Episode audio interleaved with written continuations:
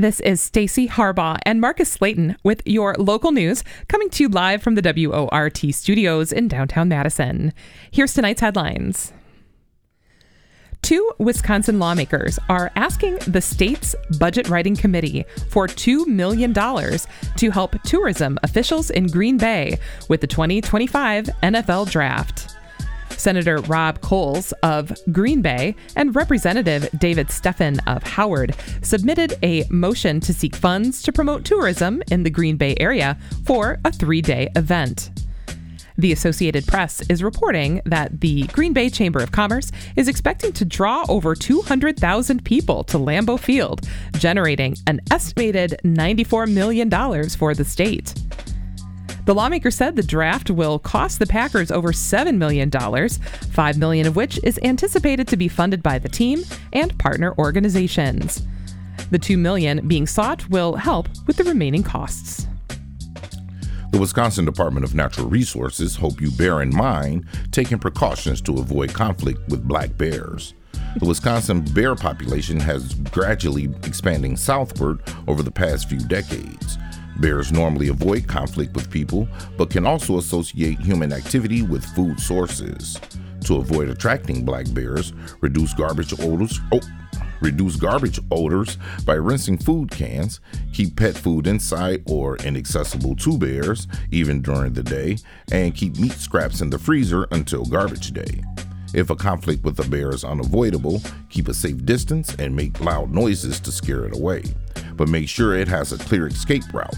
Never corner a bear and do not turn and run. Visit the DNR's Black Bear Management webpage for more info. Most UW system schools are expected to have a deficit by the end of the 2023 2024 school year. System President Ray Ro- J. Rothman released a financial forecast today outlining the ominous projection. All system universities, save UW Madison, La Crosse, and Stout, are expected to end summer 2024 in the red. The Wisconsin State Journal is reporting that most schools will likely be underfunded between $3 million and $6.5 million, with UW Milwaukee being an outlier, outlier with a projected $18 million funding gap. $60 million across the 10, 10 of the system's campuses is the total predicted shortfall. The system has been struggling financially. In recent years, both the Joint Finance Committee and Governor Tony Evers have allocated less funding than what the system has asked for. In March, the UW Board of Regents approved a 4.5 increase for in-state tuition. A Starbucks shift supervisor and union organizer said he received more frequent visits from company higher ups after workers filed to unionize at the State Street Starbucks. He believes the uptick in visits was an effort to dissuade employees from unionizing. Andrew Trull, a spokesperson for Starbucks, denies the company's management presence was due to unionizing efforts. He told the Cap Times that management spoke to employees to provide neutral information on upcoming union election. In March, an administrative judge ruled that Starbucks violated a federal labor law by attempting to prevent a Buffalo, New York location from unionizing. The State Street Starbucks union election will be held on June 1st at the federal courthouse near the Capitol. And several downtown Madison streets will be closed Saturday night into Sunday morning this weekend for the Run Madtown Half Marathon and 10K. Closed roads include parts of Monroe Street, Observatory Drive, and West Washington. You can find a full list of road closures at runmadtown.com. And finally, there will be no regular trash or recycling collections this Monday as the city celebrates the Memorial Day holiday. Madison residents who normally have their trash and recycling collected on Monday should put their carts out on Tuesday instead. The city's drop off sites across the city will also be closed for the holiday weekend. And now on to today's top stories. This week is the 49th annual National Emergency Medical Services Week. While Dane County celebrates the efforts of first responders, it takes special pride in the most recent data on cardiac arrest and survival rates.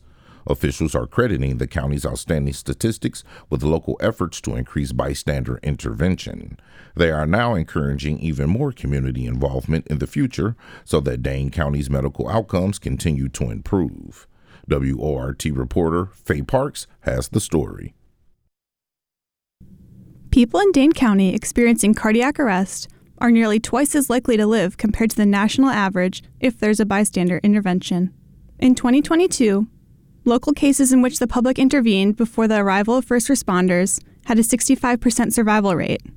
The national rate under the same circumstances is 34%. These latest statistics come from the Cardiac Arrest Registry to Enhance Survival, or CARES, program.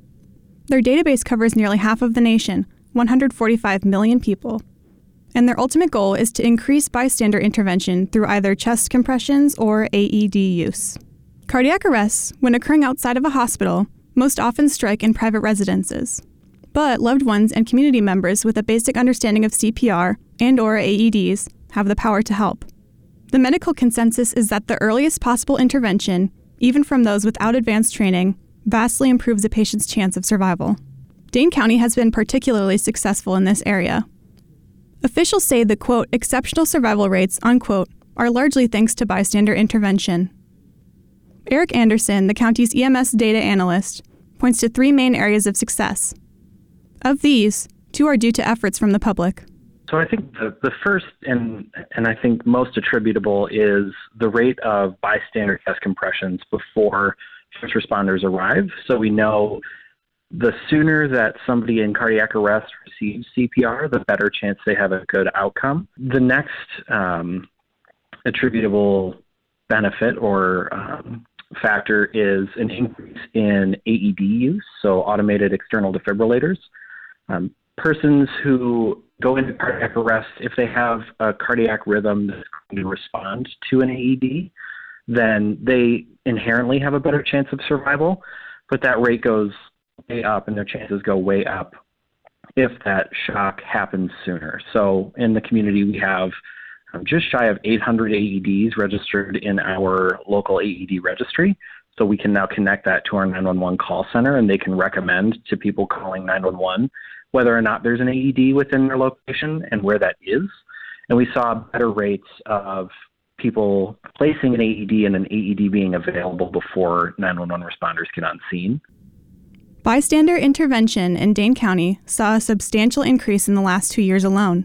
According to the report, bystanders performed chest compressions in 40% of cardiac arrest calls in 2021. In 2022, this rose to 62% of calls. The newest report credits a number of elements that have likely precipitated this change. 911 dispatchers are consistently working to improve their on call coaching, and CPR classes are more readily available to attend than ever.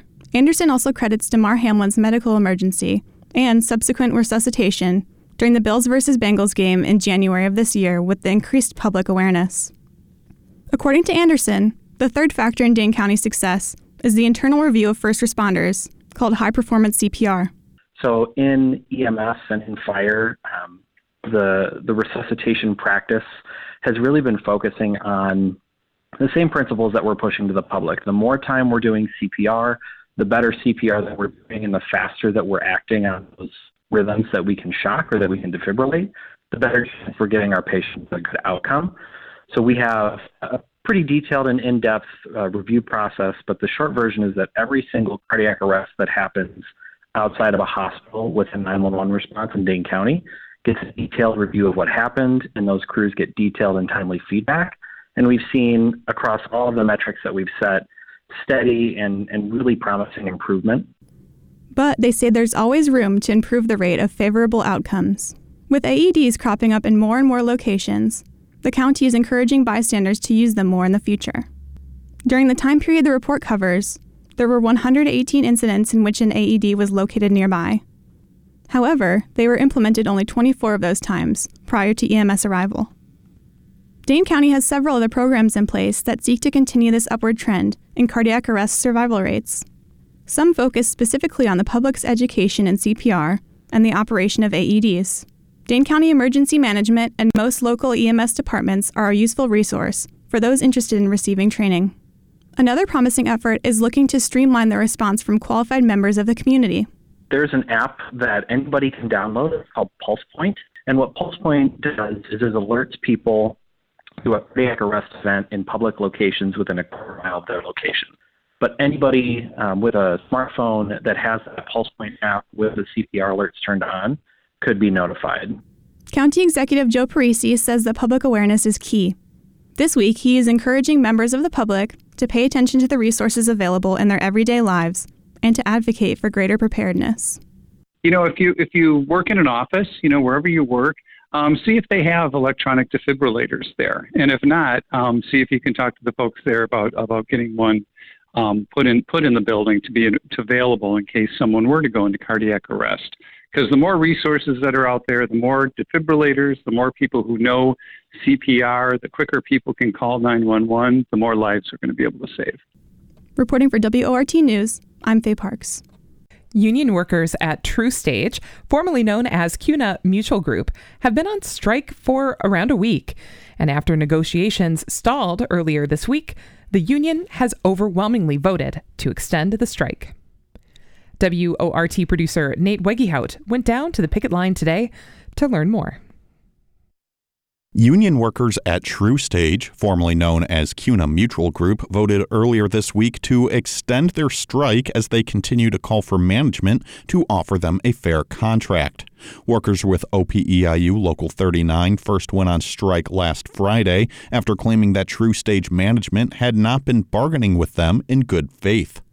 Around 450 of the 1,750 workers in TruStage's Madison offices are part of that union, where 94% of union workers voted to authorize the strike extension earlier this week. The strike is the first since the company unionized in the 1940s. Workers first voted to authorize the strike at a meeting last month after negotiating with the company for a new contract for over a year. They say that their top concerns are cutting benefits, outsourcing of jobs, and wage increases that don't match inflation. The union has also filed multiple allegations against the company with the National Labor Relations Board, including retaliation for union activity, unfairly laying off union organizers, and bargaining in bad faith. The NLRB is still investigating those allegations. Earlier today, I went down to the picket line to talk with Will Roberts, multimedia specialist with TruStage and OPEIU union member, about the strike. So, so just to begin, uh, just tell me who who you are and what you do with TruStage. My name is Will Roberts. I'm a multimedia specialist at TruStage, FKA CUNA Mutual Group. And and why did you decide to join the uh, OPEIU uh, union here?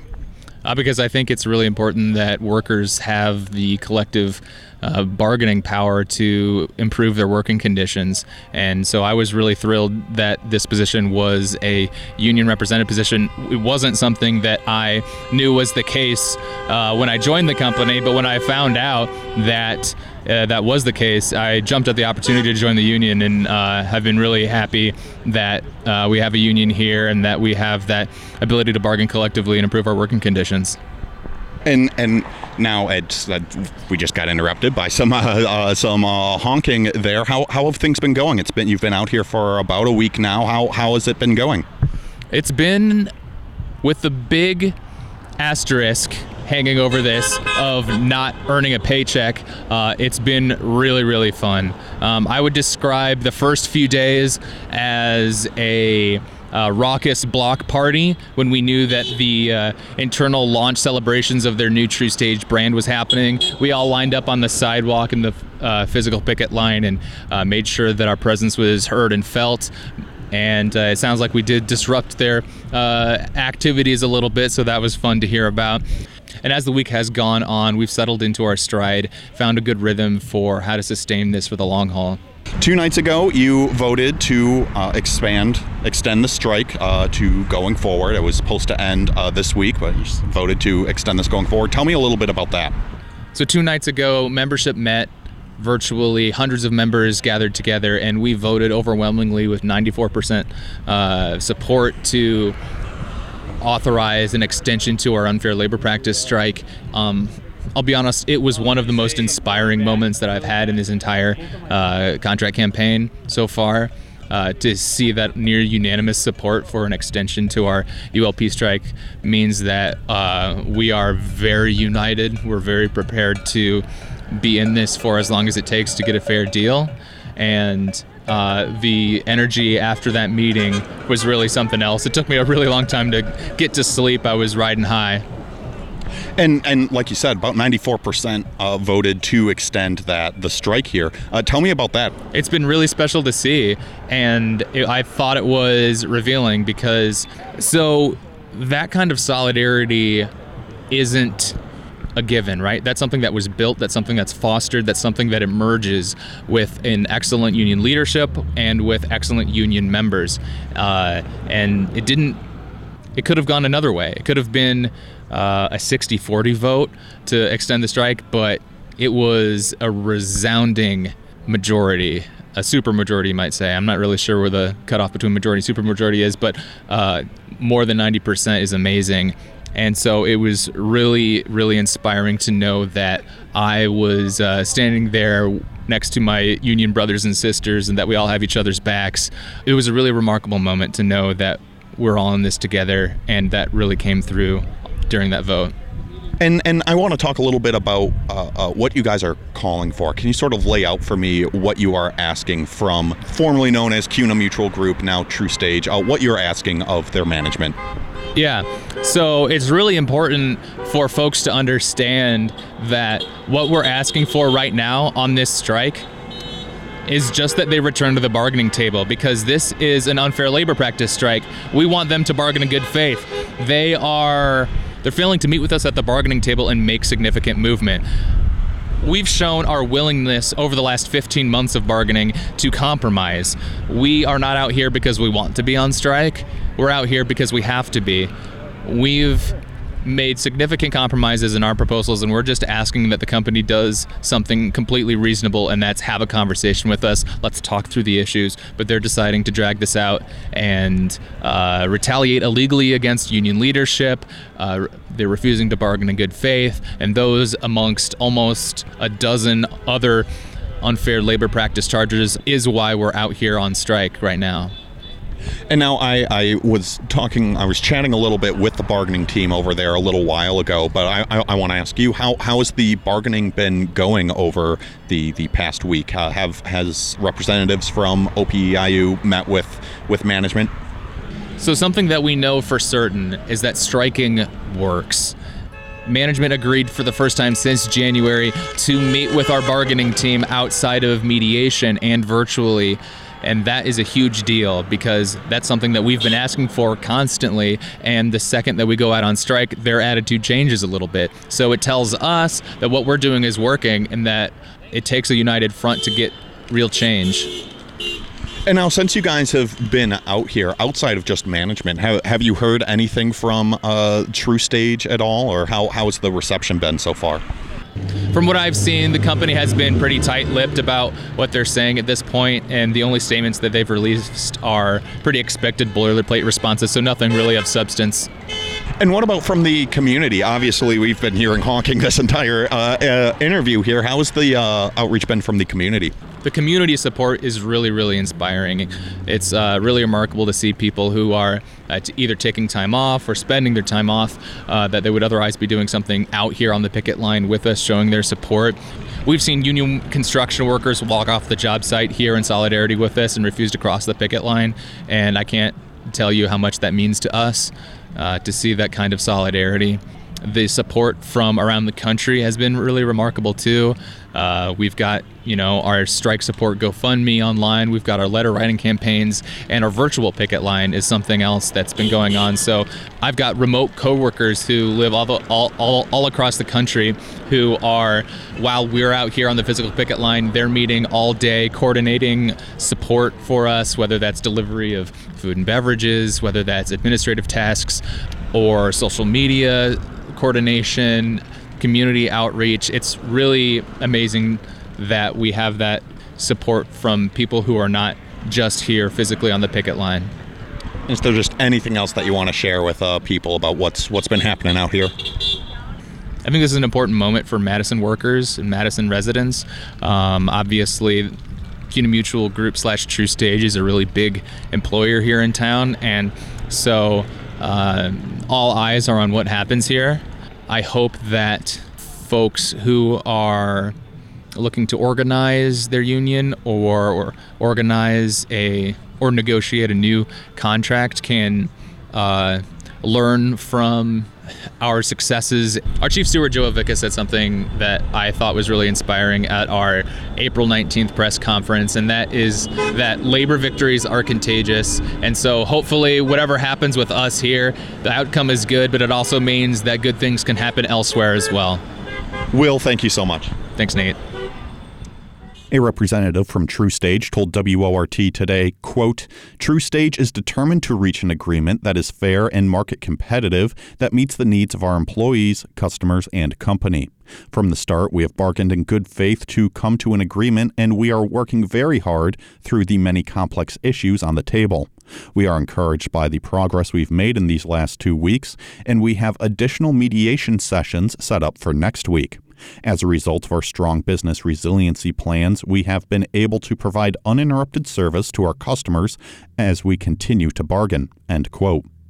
Reporting for WORT News, I'm Nate Weggehout.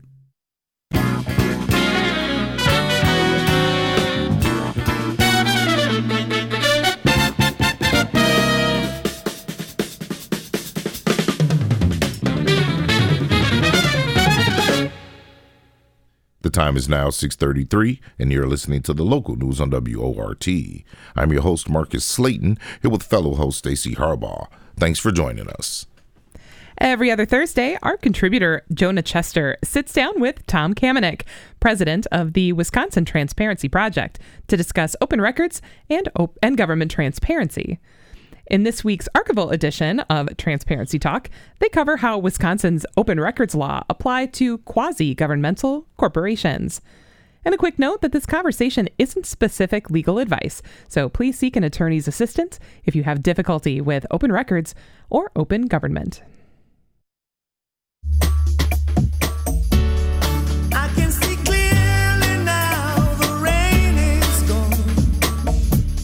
All right, it is every other Thursday, which means I'm joined on the other end of the line, as is tradition, by Tom Kamenick, founder and president over at the Wisconsin Transparency Project. Tom, how you holding up this week? Jonah, it's been a good week, and I'm looking forward to vacation next week. Ooh, vacation time! I uh, I really I need a vacation. Tbh. Do you mind if I ask where you're going?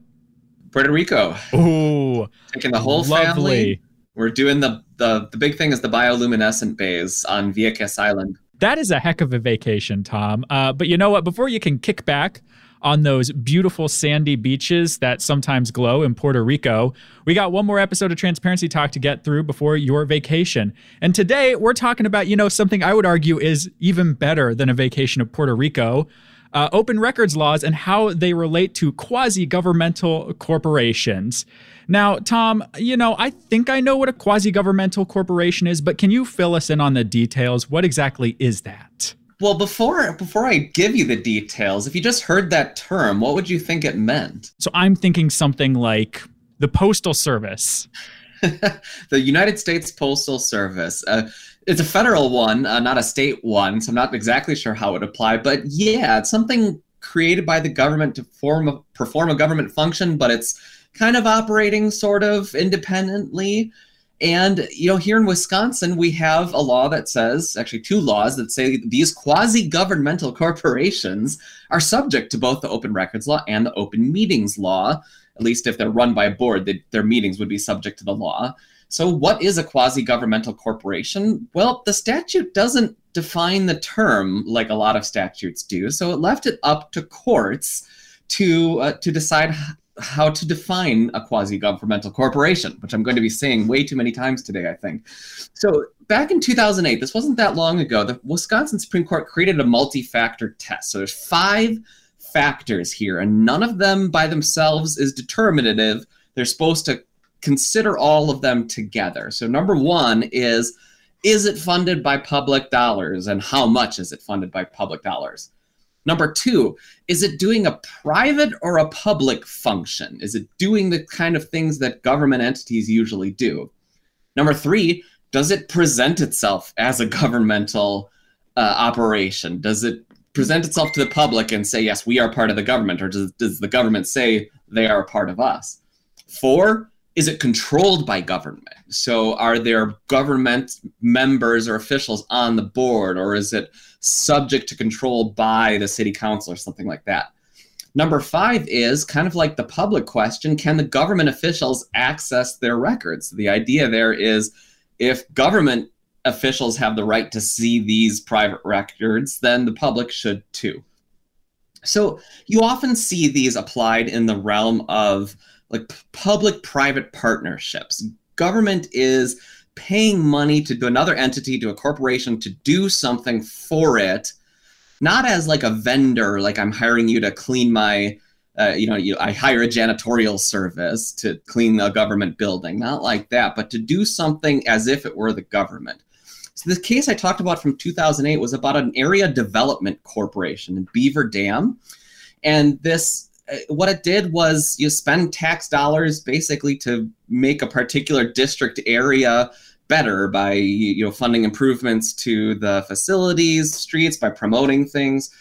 And the court looked at it and said well it's 100% funded by tax dollars. It has an office inside the city building. It shows up on the city website. City officers were on the board although not in a, in a controlling number. And their contract with the government said that their records were open to city inspection. So uh, the courts decided that was a quasi governmental corporation. It was subject to the meetings law, subject to the records law.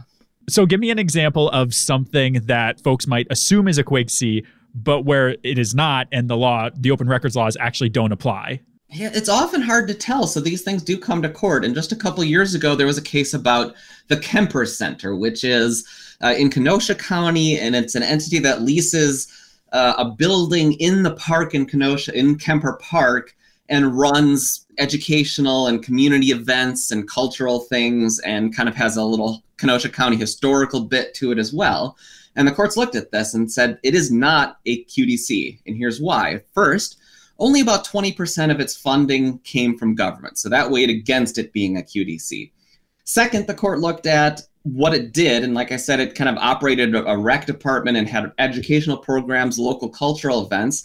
And it said, yeah, governments do that sometimes, but private entities do that sometimes too. So it's just kind of a, a wash and it doesn't weigh in either direction. Number three, it did not present itself to the public as a government entity, but rather made it clear it was leasing government property and running itself as far as control goes, only one of the 19 board members was government appointed, so that weighed against being a QGC. But there was one factor that weighed in favor of it being subject to open records laws and meetings laws is that the lease itself did obligate the records of the Kemper Center to be open to Kenosha County officials.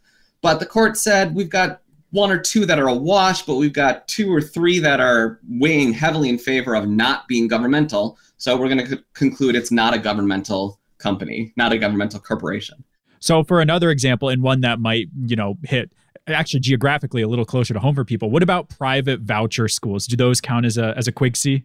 Yeah, this hasn't been litigated yet, but I think the likely answer is no. So starting with hmm. funding, it really depends on the school. Uh, some voucher schools just have a literal handful of students, so they would be very small amounts of funding. Some schools are almost exclusively, so it would be nearly 100% education, it's a mixed function. We're very familiar with government running schools, but there have been private schools far longer than there have been government schools. That probably wouldn't weigh in either favor either.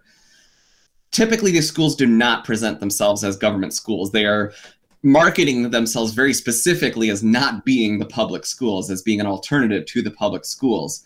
Typically, government has very limited control. They don't have members on the boards of these schools there's a little bit from high in the state level from DPI, some licensing and accreditation to run in the voucher program.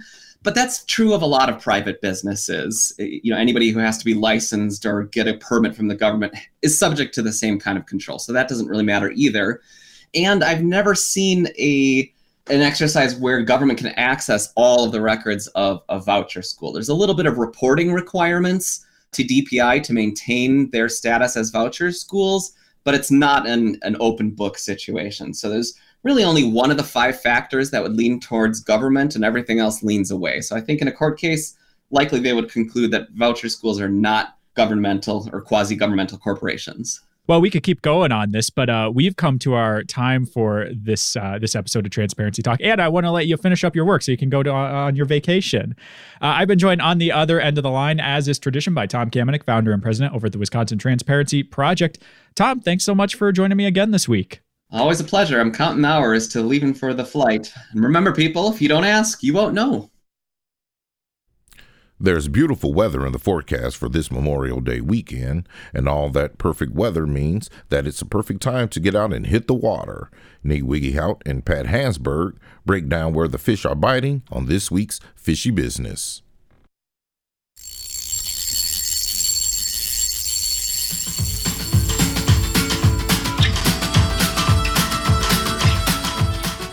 Alrighty, I'm on the line now with Pat Hasberg over at the D&S Bait Shop here in Madison. Pat, it's been some beautiful weather lately. Memorial Day weekend almost here, going to continue that beautiful weather. Uh, perfect time to get out and do some fishing this weekend. I know I will be. How's the uh, how's the fish been biting?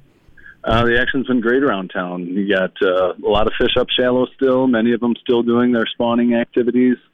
Uh, generally around the chain, say bass are either on beds or just moving off their beds. And the bluegills have started to move in, so they're um, making their beds depending on where you are. And, and when I say that, I mean on Mendota, the, the uppermost lake on the chain, uh, cooler water there.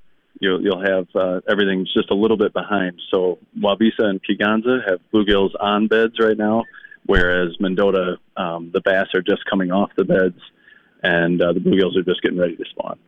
And now let's go down the list. Uh, you mentioned Lake Mendota there, so let's start right there. You mentioned the bass are are moving off the beds there. If I heard you correctly, what's what's been happening there? Well, yeah, the bass are are, are on beds and moving off beds.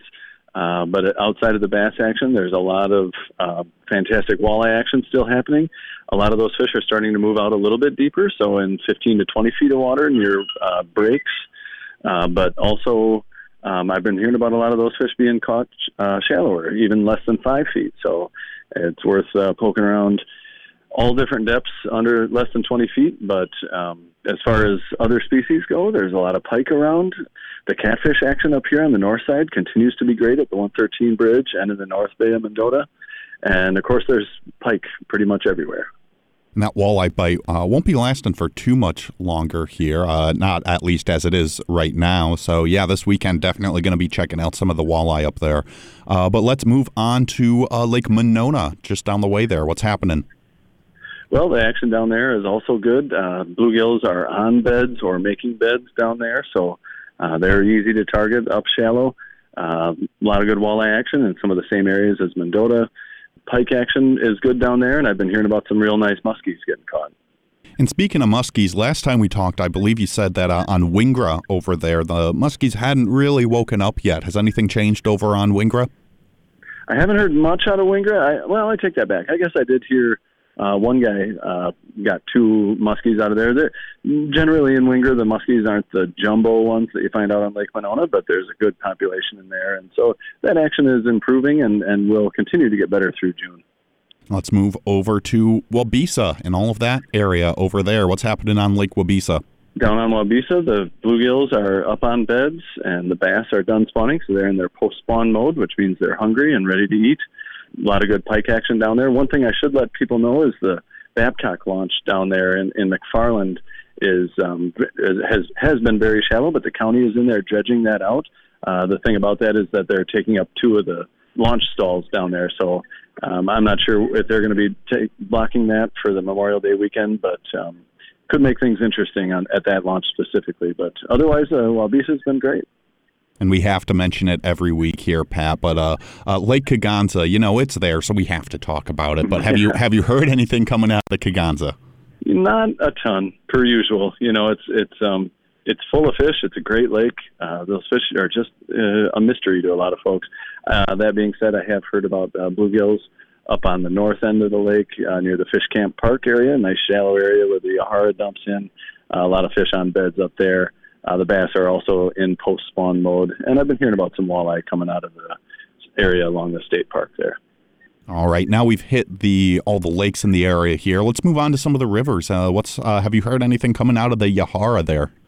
Uh, not a ton out of the Yahara down on Stoughton in, in Stoughton at the dam there. They're, they've been getting some fish there. Otherwise, not a lot going on on the Yahara specifically. The Wisconsin River at all the dams has been producing, uh, still holding some white bass in there, and it sounds like the catfish are starting to move in there pretty good.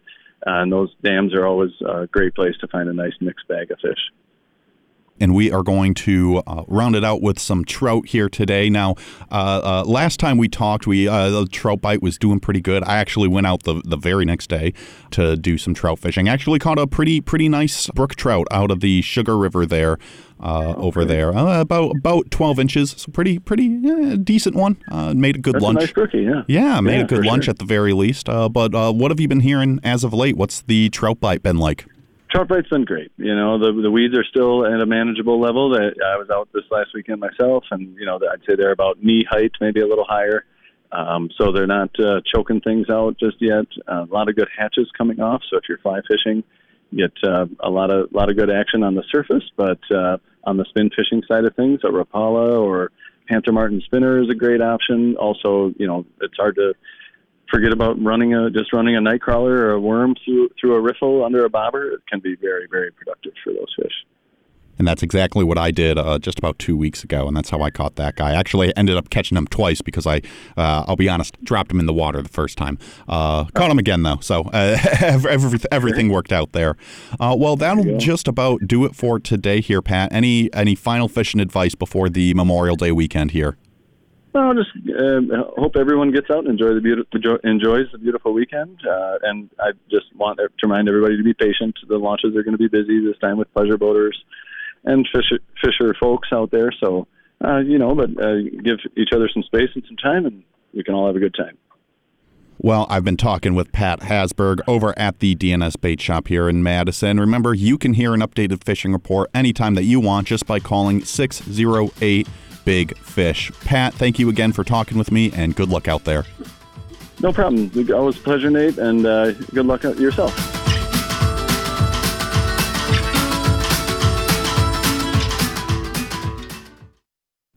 Forward Madison FC had a roller coaster pair of games recently, from toppling USL League One leaders in North Carolina to a tough loss at Breese Stevens Field just five days later. The footballing guides of Forward Focus are here to guide you through all the ups and downs.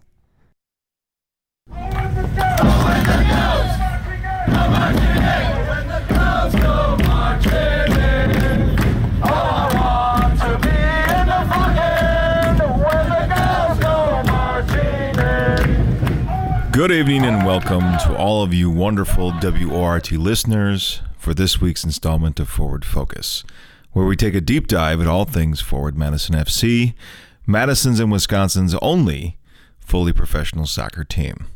I'm Grant Peters, assistant editor at Forward Madison FC centered sports and culture outlet New Dog Mazine. I'm joined, as always, by editor of NDZ and producer of Forward Focus, Andrew Schmidt, and Forward Madison's director of public relations, Evan Warwick. We'll start tonight with a look back at Forward Madison's last two matches, a huge road matchup against the table topping North Carolina FC on May 13th, and then a chance to move up the USL 1 table a week ago in Madison against Northern Colorado Hailstorm FC.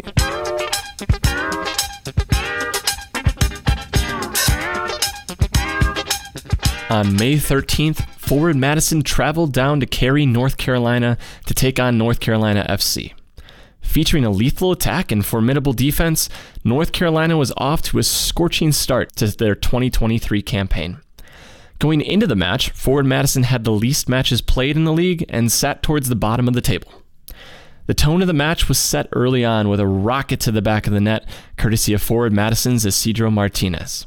A second half header off a corner by FMFC captain Mitch Osmond propelled the Flamingos to three points and a road victory. Still unbeaten in league play, Forward Madison returned home for a midweek match on May 18th. The match got off to a fast start for the visitors when a deflected ball went into the back of the net in the 11th minute. While FMFC was able to keep the deficit at one going into halftime, a red card and subsequent second goal in the second half proved to be enough to send FMFC to their first loss on the young USL League One season. The six match unbeaten run was the longest to start a season in Forward Madison history. While I was up in the press box for the match, Andrew was pitch side in the flock end, getting supporters' musings on the match. Flamingos defender Timmy Mehl had arguably his toughest night out in the pink and blue. I talked with supporter Oleg about his impact on the game. I feel like it's been the unfortunate um, game for one of our players who got the red card.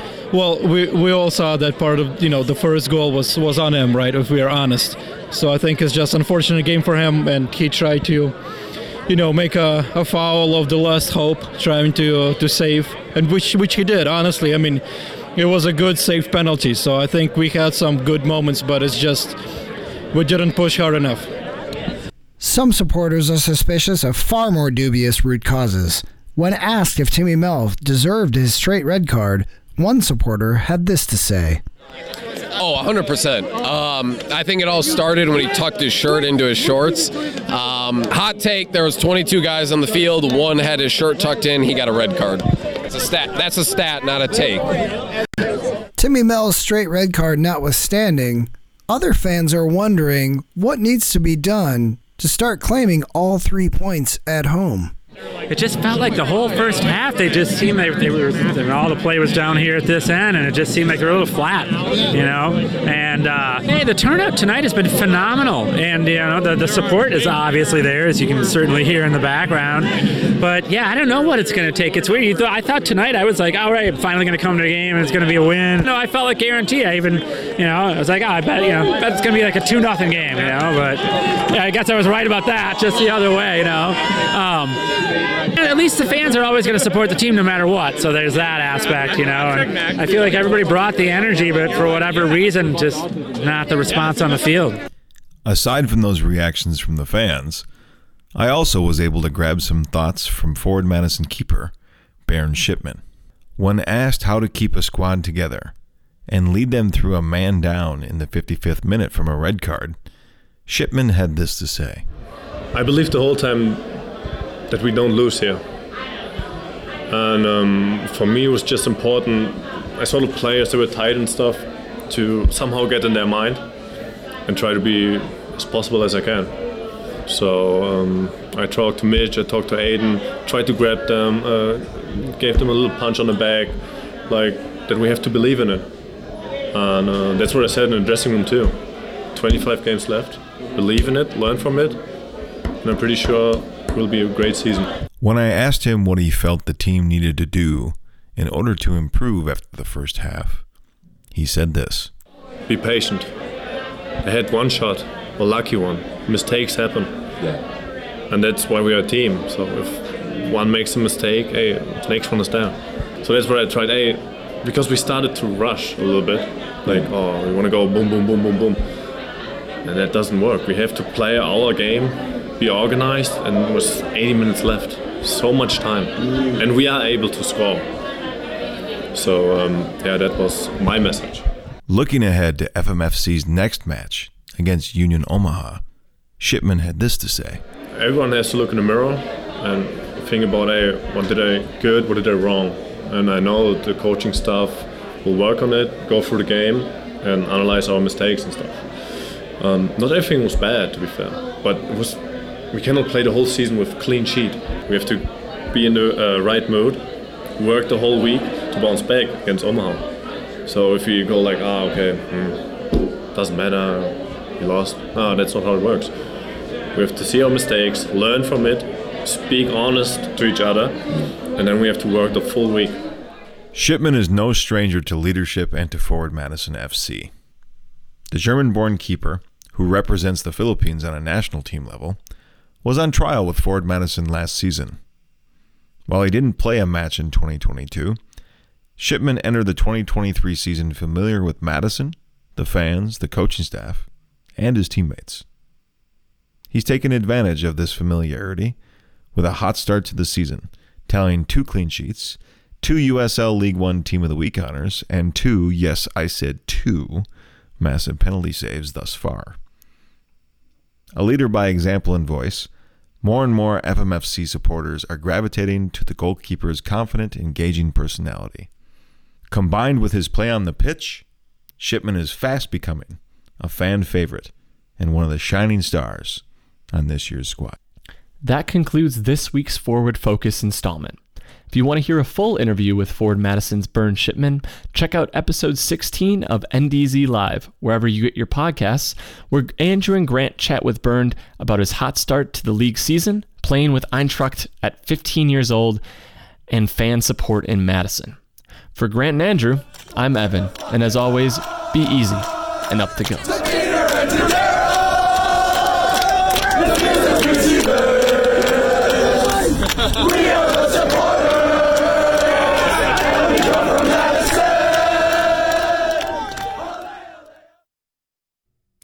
And that's a wrap for WORT's Live Local News at 6.